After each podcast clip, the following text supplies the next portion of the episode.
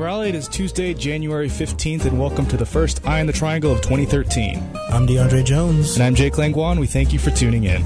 Tonight, our contributor Gene Chernoff spoke with a physics, a, physics, a physics professor here at NC State with quite an interesting past. And Jake recently had lunch with the New Zealand ambassador to the UN. In addition, there's been a lot of talk about three new statues being erected in honor of three of North Carolina's most famous coaches. And DeAndre went to find out a little bit more. But before all of that, let's see what we can expect in this week's forecast. All right, guys. Currently, it is 45 degrees outside. Cloudy overnight with about a 50% chance of rain. Wednesday is looking to warm up a little bit with a high of 67. Don't expect sunshine, though clouds for most of the day. Lows of 45 in the evening. Thursday is going to be cold with highs only in the upper 40s. A 70 a 70% chance of precipitation. Friday and Saturday highs are in the mid 50s, partly cloudy with lows in the high 30s.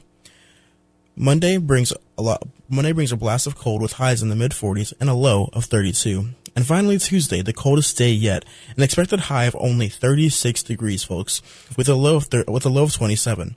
So it looks like the spring days we've experienced the past few days have come to an end, and it's about to get a whole lot colder.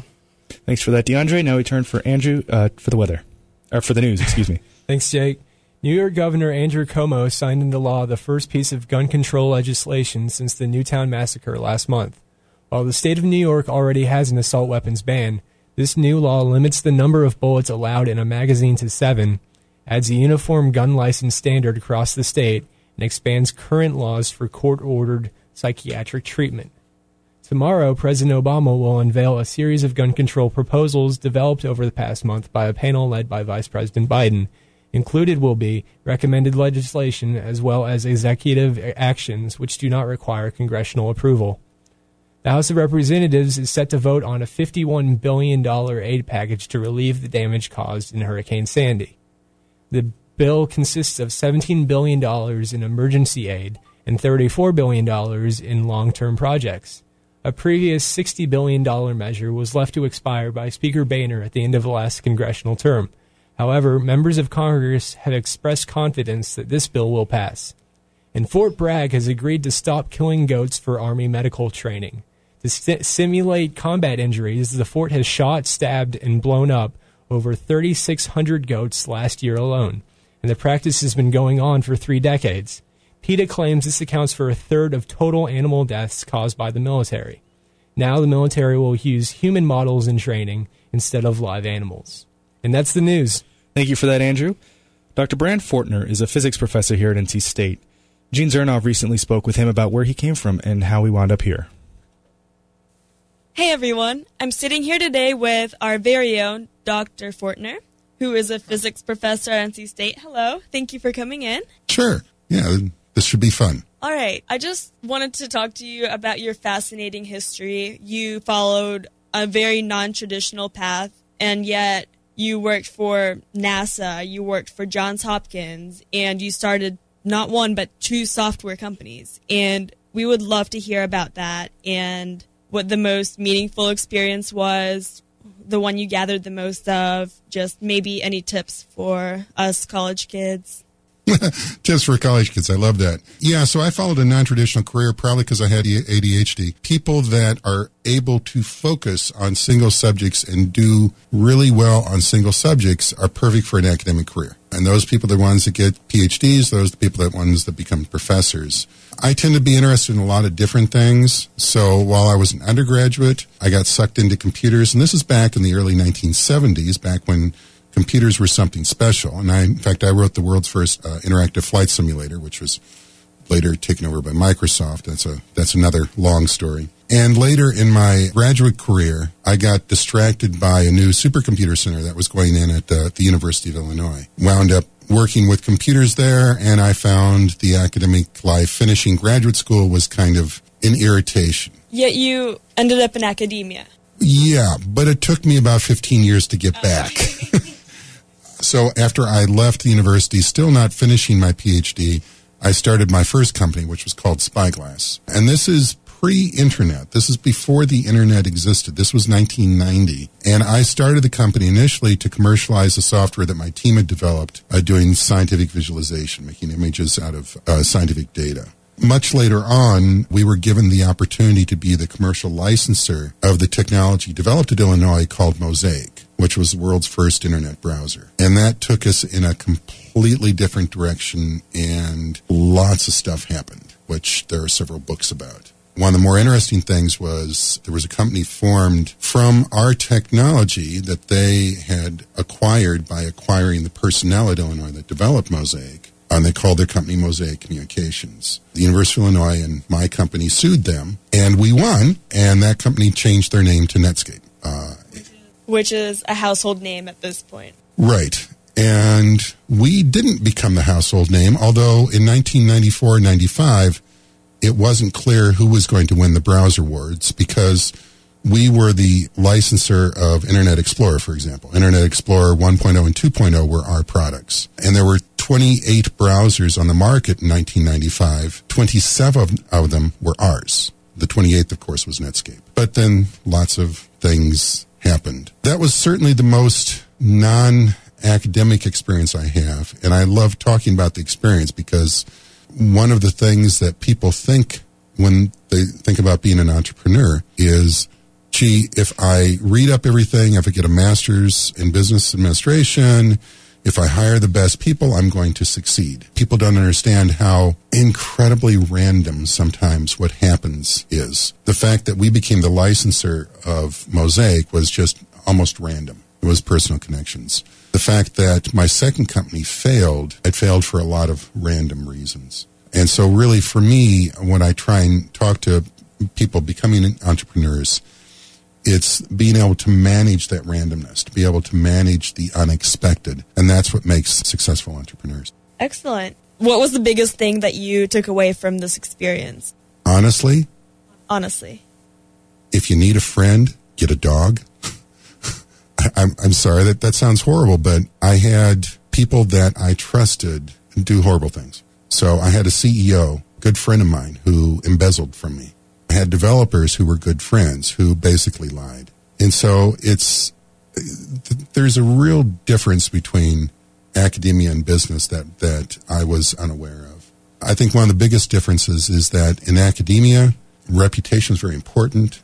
And so people will always try to protect their reputation or try and attack other people in their research, which is actually good. It sounds bad, but it's good because that way we all kind of go through that fire.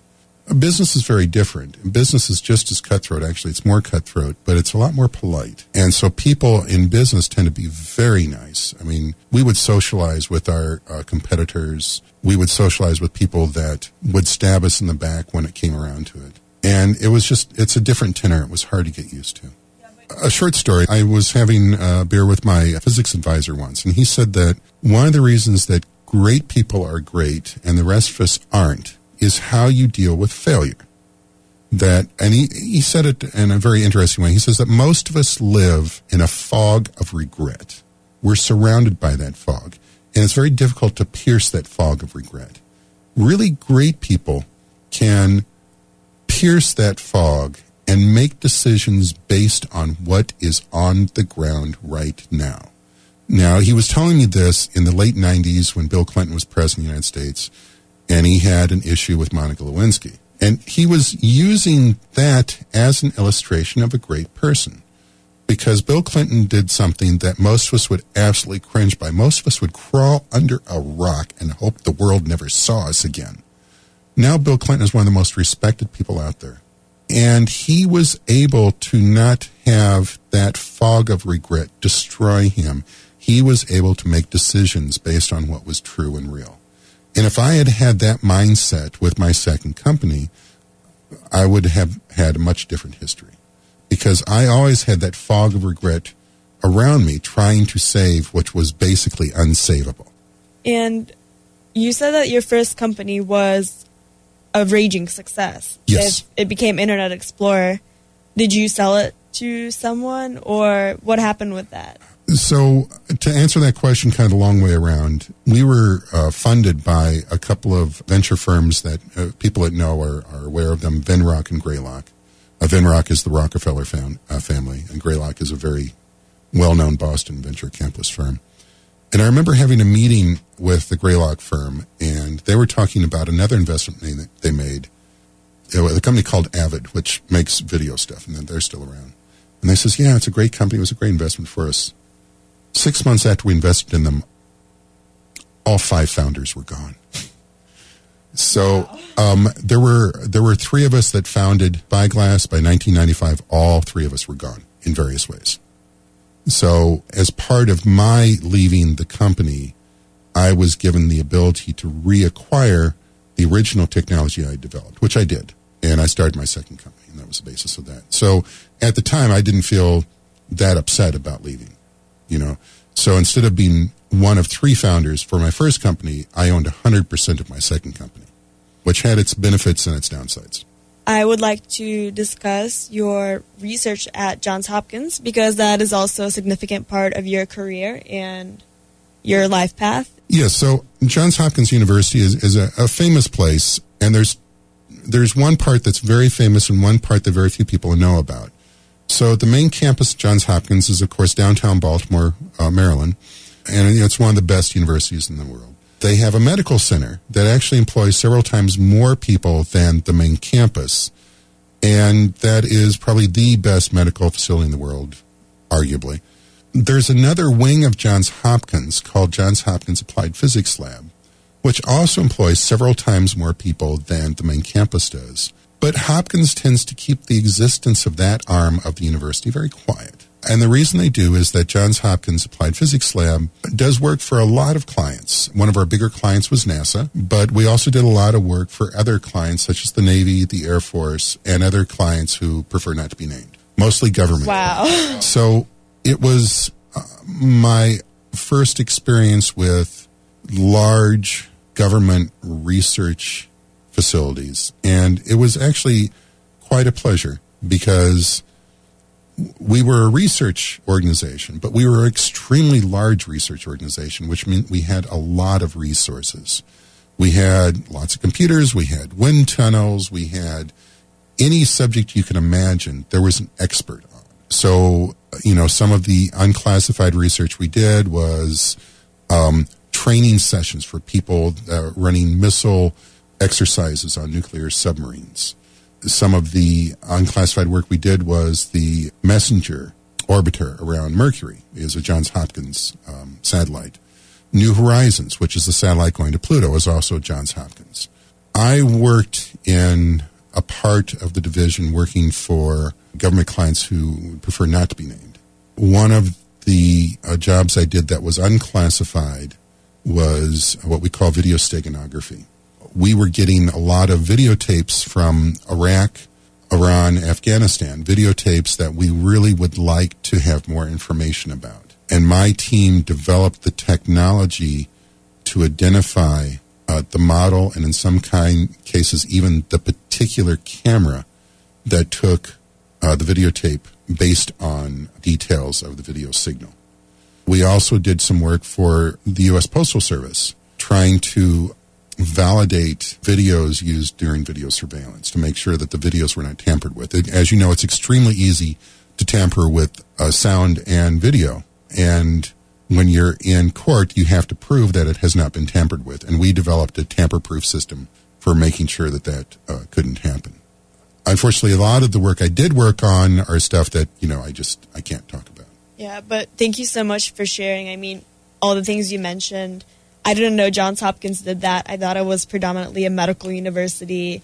I actually am considering it for graduate school, but yeah, it sounds fantastic. And was this a stepping stone towards your ending up at NC State?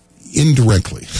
I, I, should mention that politically I'm, I'm very liberal. The people I was working with at Hopkins are some of the best and most technically competent people I've ever worked with in my life. And unlike working in an academic institution, we worked as a team towards definite goals. And that was really nice and neat for me. However, I was probably the only Democrat with, within the two buildings that I worked in. Although I loved the people I worked with in terms of their skills and in terms of the, most of the people I worked with were either military or ex-military. And there's a real mission orientation working with military and ex-military that makes life very easy. We just get things done, you know, no drama. Uh, but I wanted to go to a place where I didn't have to pass people with M16s and show my badge and be scanned in and searched every time I went to work. The reason I'm here was that I had a conversation with Dr. Sherwood and Dr. Chabay, who wrote the textbook I'm currently teaching out of. And my friendship with them goes back 45 years. Dr. Chabay and I were fellow undergraduates. Dr. Sherwood used to be my boss back at Illinois. Uh, he's somewhat older. But, I mean, we know how, how do I say this? We know where the bodies are buried. We know each other's histories. And another person that I deeply respect is uh, Dr. Bitzer, who is a distinguished professor in the double E department here. He came from the team I worked with at Illinois in the late 1980s. The fact that Dr. Bitzer was here, Dr. Sherwood, Dr. Spade, three people that were very close friends I deeply respected. In conversations with them, they were able to offer me a position in the department here, and it just seemed like a perfect move besides the fact that the weather is a lot nicer here. Oh, yes. that I would agree with. That's why my family moved here from Russia. but thank you so much for coming in. It was really great having you and hearing about all the work you do. So thank you again. Thank you so much.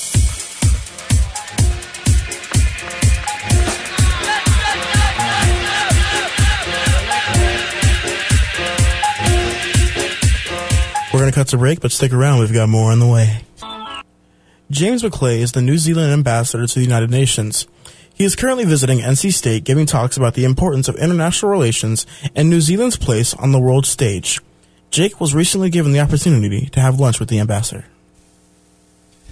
Perhaps no international organization is better known than the United Nations. Headquartered in New York and founded shortly after World War II, the UN is the largest international organization of countries in the world that plays host to ambassadors from all over. This week, the New Zealand ambassador and permanent representative to the United Nations is visiting NC State to discuss some of the largest issues facing New Zealand, the United States, and the international community as a whole. The Honorable James McLay served as the Deputy Prime Minister and the leader of the opposition party in the mid 1980s before retiring. In 2009, he was appointed as the New Zealand ambassador to the United Nations. To be perfectly frank, uh, my job is to be a semi expert on just about everything where I have a whole lot of experts who work under me. But um, uh, for, for, instance, in the UN system, the, the, core work is done in six major committees. Um, dealing with disarmament, with um, development issues, with human rights, with uh, uh, political development, decolonization, budgetary and uh, law, um, legal issues, including law of the sea.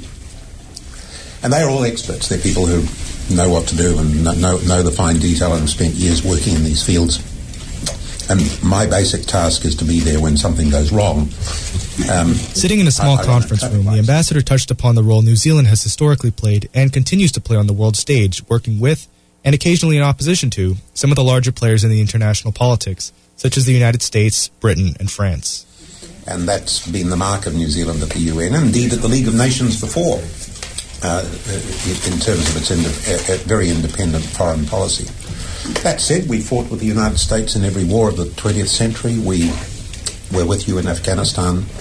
Um, and indeed, I think we finally we finally pull out of Afghanistan next year because the particular province, Bamiyan, that we've been focused on, is, is one of the first to transition to full Afghan control.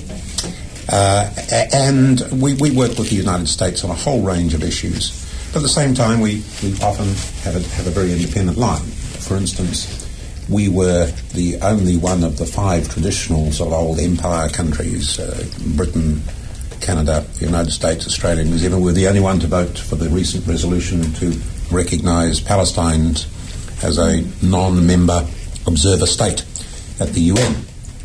And that just, uh, I think, indicates the, the somewhat independent line that we tend to take from time to time. Like Australia, New Zealand has often had a somewhat troubled relationship with its indigenous people.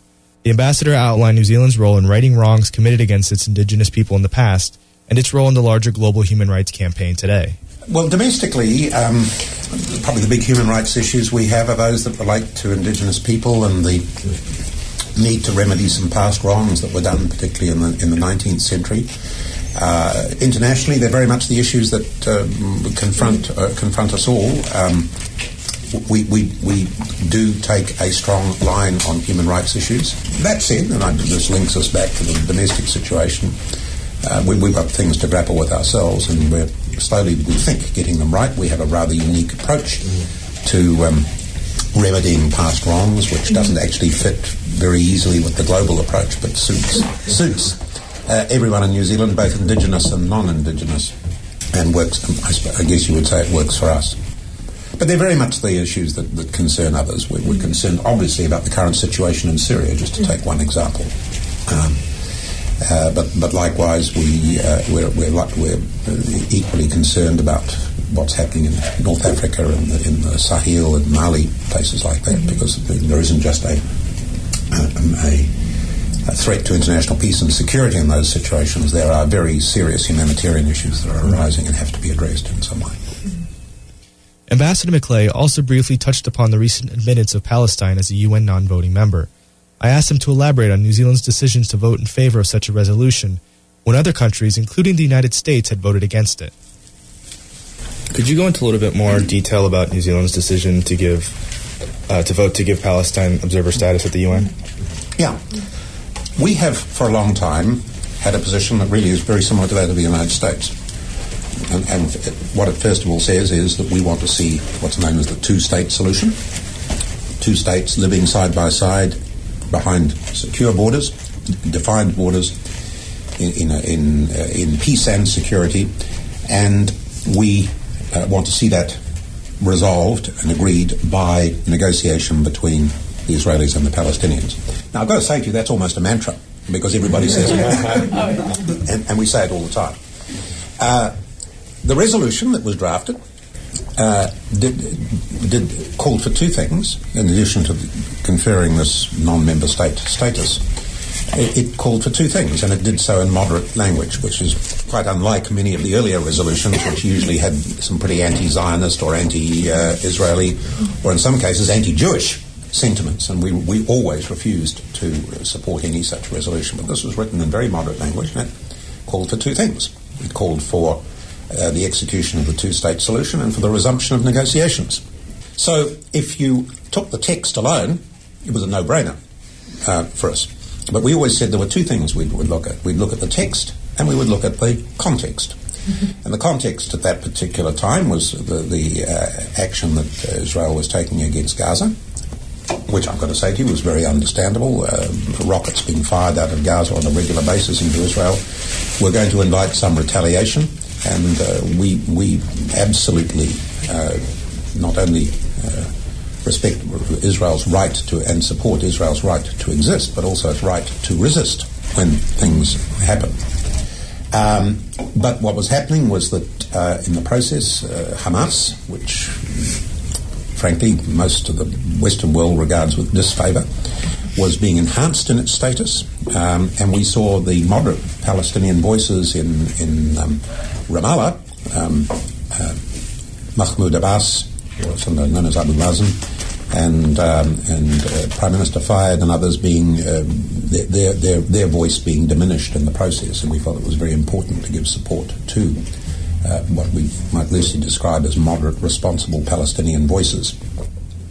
So that was broadly the context in which we made our decision. Now, others, as I say, um, other close friends of ours made made different decisions, but, but our basic view was the text was very acceptable, and the context obliged us, we felt, to support uh, a moderate Palestinian resolution, which is what we did. New Zealand's ambassador to the UN will be speaking about the country's role in international affairs tomorrow night in Daniels Room 343 at 7:30 p.m. Around the Triangle, I'm Jake Langlois.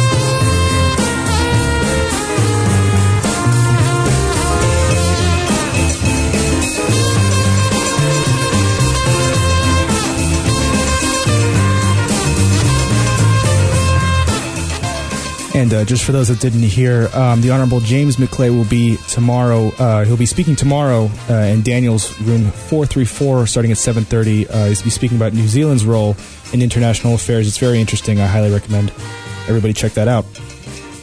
Now, uh, three new statues are currently in the planning stages, and if erected, these would commemorate three NC State coaches of legendary status.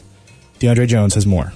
The names Kay Yow, Everett Case, Norm Sloan, and Jim Valvano may not mean anything to some. But to an NC State alum or even an avid college basketball fan, these names symbolize leadership, inspiration, and the true meaning of pack pride. These four people are the most inspirational coaches that this school has ever had. These people have all served their tenure at NC State, but the school has definitely not forgotten about them. The vast majority of students here at State have seen the bust of an older woman on the side of Reynolds facing Talley. This woman is Kay Yow, a symbol to breast cancer patients everywhere. Soon, however, she will not be the only figure standing guard outside of Reynolds. This fall, a group of students will unveil the Coach's Corner, a collection of statues of those four coaches who've shaped basketball here at NC State. Student government is spearheading the project, with Andy Walsh being the primary spokesman. But before I move to speak about the three men that will be added to the corner, allow me to first speak a few words about the lovely Kay Yow. Coach Yow served the women's basketball program here at State from 1975 to 2009. With a career coaching record of 737 wins and 344 losses, Yow was inducted into the Naismith Basketball Hall of Fame in 2000. Kay Yow was unfortunately diagnosed with breast cancer in 1987. However, it did not stop her from coaching the U.S. women's basketball team to an Olympic gold medal in 1988. Five ACC regular season championships and four tournament championships later, Yow died of cancer in 2009. She left behind many legacies, though, including the K. Yow Cancer Fund and the K. Yow Endowment. Everett Case will be standing closest to Reynolds, showing his role in the Coliseum's completion. NC State's head coach from 1946 to 1964, Case will be dressed in his trademark double-breasted suit and holding a basketball net and ball. Case will stand just outside of his old office. Andy Walsh called Case the father of Southern basketball, and appropriately so as he is credited for bringing basketball to Tobacco Road. Case was accredited for introducing the tradition of cutting down nets after a championship, shining spotlights on players as they were introduced, and envisioning the ACC tournament. In 1964, Coach Case was inducted into the North Carolina Sports Hall of Fame and the Naismith Basketball Hall of Fame in 1982. Case was awarded ACC Coach of the Year three times, six Southern Conference championships, and four ACC Conference championships. His record was 377 wins and 134 losses. Norm Sloan will appear in an eight foot rectangular relief panel that portrays three signature Sloan poses. The coach in his trademark checkered jacket, coaching on the sidelines, and holding the 1974 national title trophy. After playing for legendary coach Everett Case, Norman Sloan returned to Raleigh in 1966 as the head coach of NC State's men's basketball program until 1980. Coach Sloan was a fierce competitor and earned the nickname of Stormin' Norman. By 1973, Sloan had assembled one of the best teams in college basketball history. This was the man that is responsible for NC State's first NCAA basketball championship in 1974. He had an overall record of 266 wins and 127 losses. He had two ACC regular season championships and three ACC tournament championships, along with the one NCAA tournament championship. In 1980, Jim Valvano became the head coach of NC State, bringing his larger than life personality and his love and enthusiasm for the game of basketball with him. The Valvano statue will capture Jimmy V running around seeking a HUD partner after the 1983 national championship game in which he won us our second national title. Quote, I didn't think anything conveys his larger than life personality better than him running looking for someone to hug. Unquote, said Walsh. The resulting scene of Valvano running around searching for a hug will always be an important image to NC State basketball and March Madness as a whole. After departing NC State, Valvano joined the, the broadcasting booth and called games for ESPN and ABC Sports, and is also known for his motivational speeches, sensing from his courageous battle with cancer. After coaching NC State, Valvano founded the V Foundation for Cancer Research. The V Foundation's goal is to realize Valvano's dream of a cancer-free world and has raised over $100 million since. He had over 200 wins at NC State and was inducted into the New York City Basketball Hall of Fame in 1993 and the National Italian American Sports Hall of Fame in 2004. His official record was 209 wins to 114 losses and brought the pack to two ACC regular season championships, two ACC tournament championships, and of course the one NCAA tournament championship. These four people will always mean so much to the red and white of NC State, and it is only appropriate that they are enshrined outside of our own basketball coliseum. I, for one, am extremely happy to see these changes being made. Mind you that with these three statues coming in, the Kay Yow bust would be moved outside of the front of the new Talley, as she was a great supporter of the new Talley project. To learn more about this project, head on over to coachescorner.ncsu.edu. And that's all I've got for you today, guys. For Eye on the Triangle, this has been DeAndre Jones. Time, time is very precious to me. I don't know how much I have left, and I have some things that I would like to say. Hopefully, at the end, I'll have something that will be uh, important to uh, to other people too. But I can't help it. Now, when I'm fighting cancer, everybody knows that. Uh, and people ask me all the time about how you, you go through your life and how's your day. And nothing has changed for me. As Dick said, I'm a very emotional, passionate man. I can't help it. That's being the son of Rocco and Angelina Valvano. That just comes with the territory, right? We hug, we kiss, we love. And, and when people say to me, how do you get through uh, life or, or each day, it's the same thing. To me, there are three things we all should do every day. If we do this every day of our life, you're going to have, what a wonderful, number one is laugh. You should laugh every day. Number two is think. You should spend some time in thought.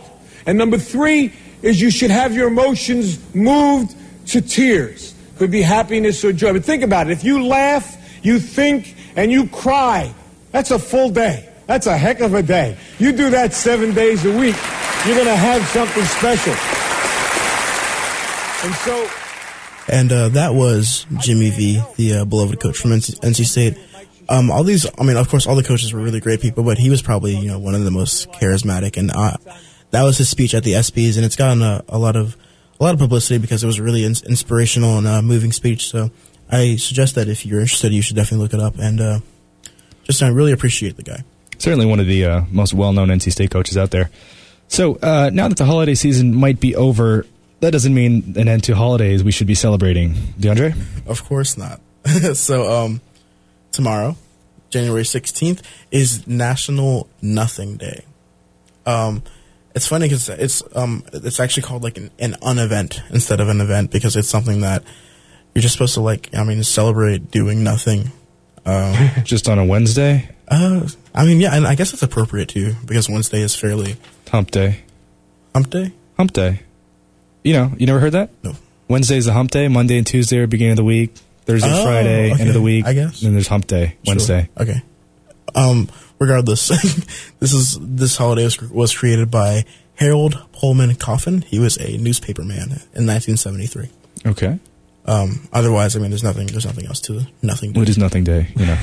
So, next we have uh, January 17th, which is Ditch New Year's Resolutions Day. Yeah, okay. Almost So- three weeks. Yeah, seems, so like, it's appropriate at this point. seems like a pretty appropriate, yeah, appropriate timing.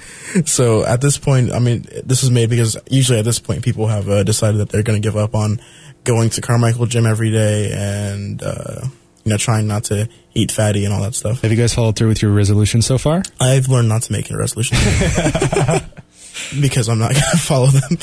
Um, I'm just gonna. I mean, like going to the Carmichael Gym is, is something that you should be doing. But let's be real: the first two weeks after you know after the year starts, it's packed way full of people that probably aren't going to be there within the next two And then weeks. right around the 1st of February, it kind of drops off. Exactly. All right.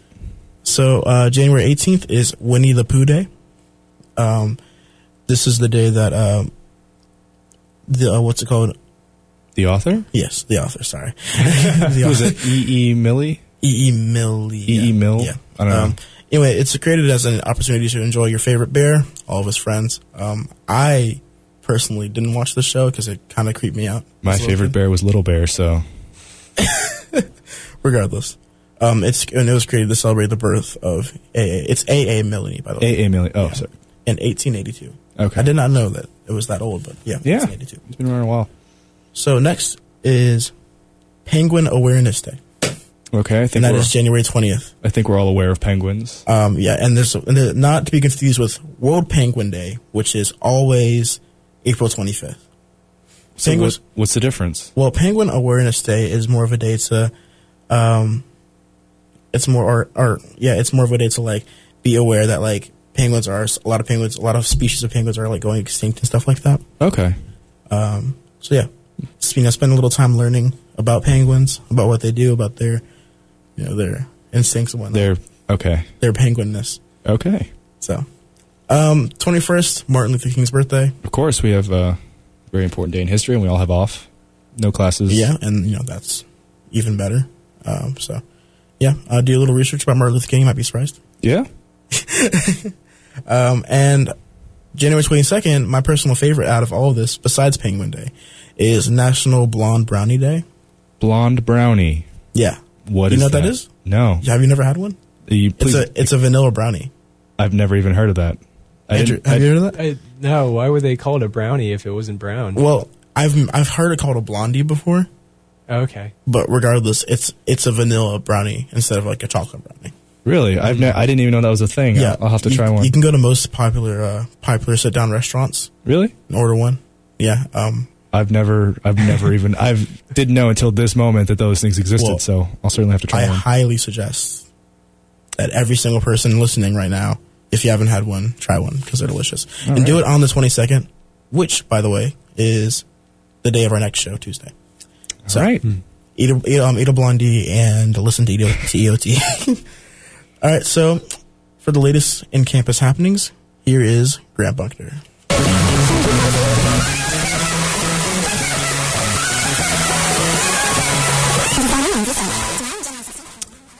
I apologize about that. Something appears to have gone wrong. Uh, technology. well, unfortunately, looks like we're not going to have community calendar for this week. But um, that just about wraps up all we got for you this week. A big thanks to Gene Zernov, Andrew Eichen, and Grant Buckner for their contributions. We'd also like to thank Dr. Brand Fortner and Ambassador James McLay, who both took time out of their busy schedules to speak with us twice this week. From all of us here at Eye in the Triangle, we thank you for tuning in. And as always, if you heard anything you liked, you hated, or anything that made you think, let us know on our Facebook page. You can also follow us on Twitter at WKNC underscore EOT. Also be sure to check out our blog at WKNC.org. Uh, until next week, and again, I apologize for that. Good night.